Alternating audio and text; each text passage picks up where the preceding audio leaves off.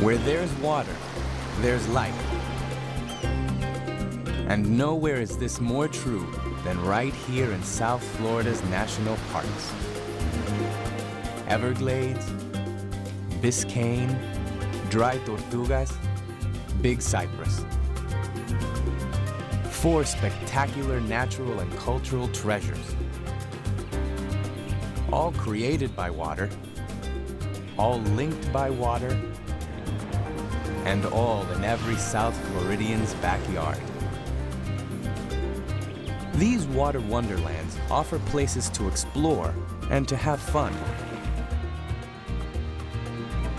And at the heart of this vast, interconnected ecosystem is the Everglades, the largest of Florida's national parks. A one and a half million acre wilderness, harboring a wide array of plants and animals, from the microscopic to the menacing.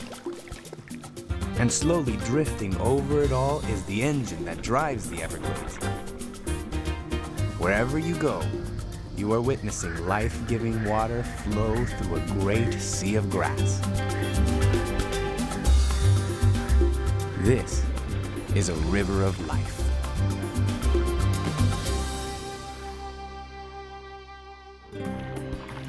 In its variety and abundance, the Everglades has few rivals. Almost 400 species of birds, 50 kinds of reptiles, dozens of mammals, and countless fish and insects.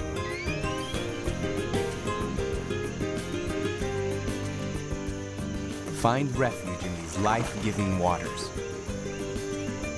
South Florida sits on the edge of both temperate and tropical environments, making it the largest subtropical ecosystem in America. This means plants and animals from much farther north live side by side with creatures from the tropics.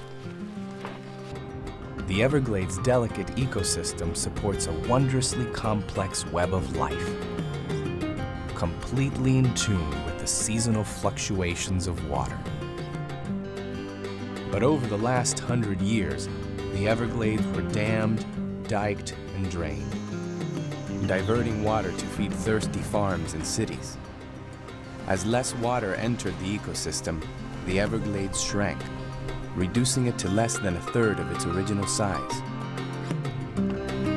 For life to return to the way it was, we must turn back the clock to replicate the water's original plan.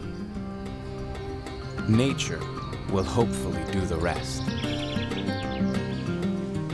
The future will be a balancing act. As South Florida's population grows, so will the need for open space and a slice of nature. This will only happen if the Everglades and all of South Florida's national parks continue to be restored and preserved.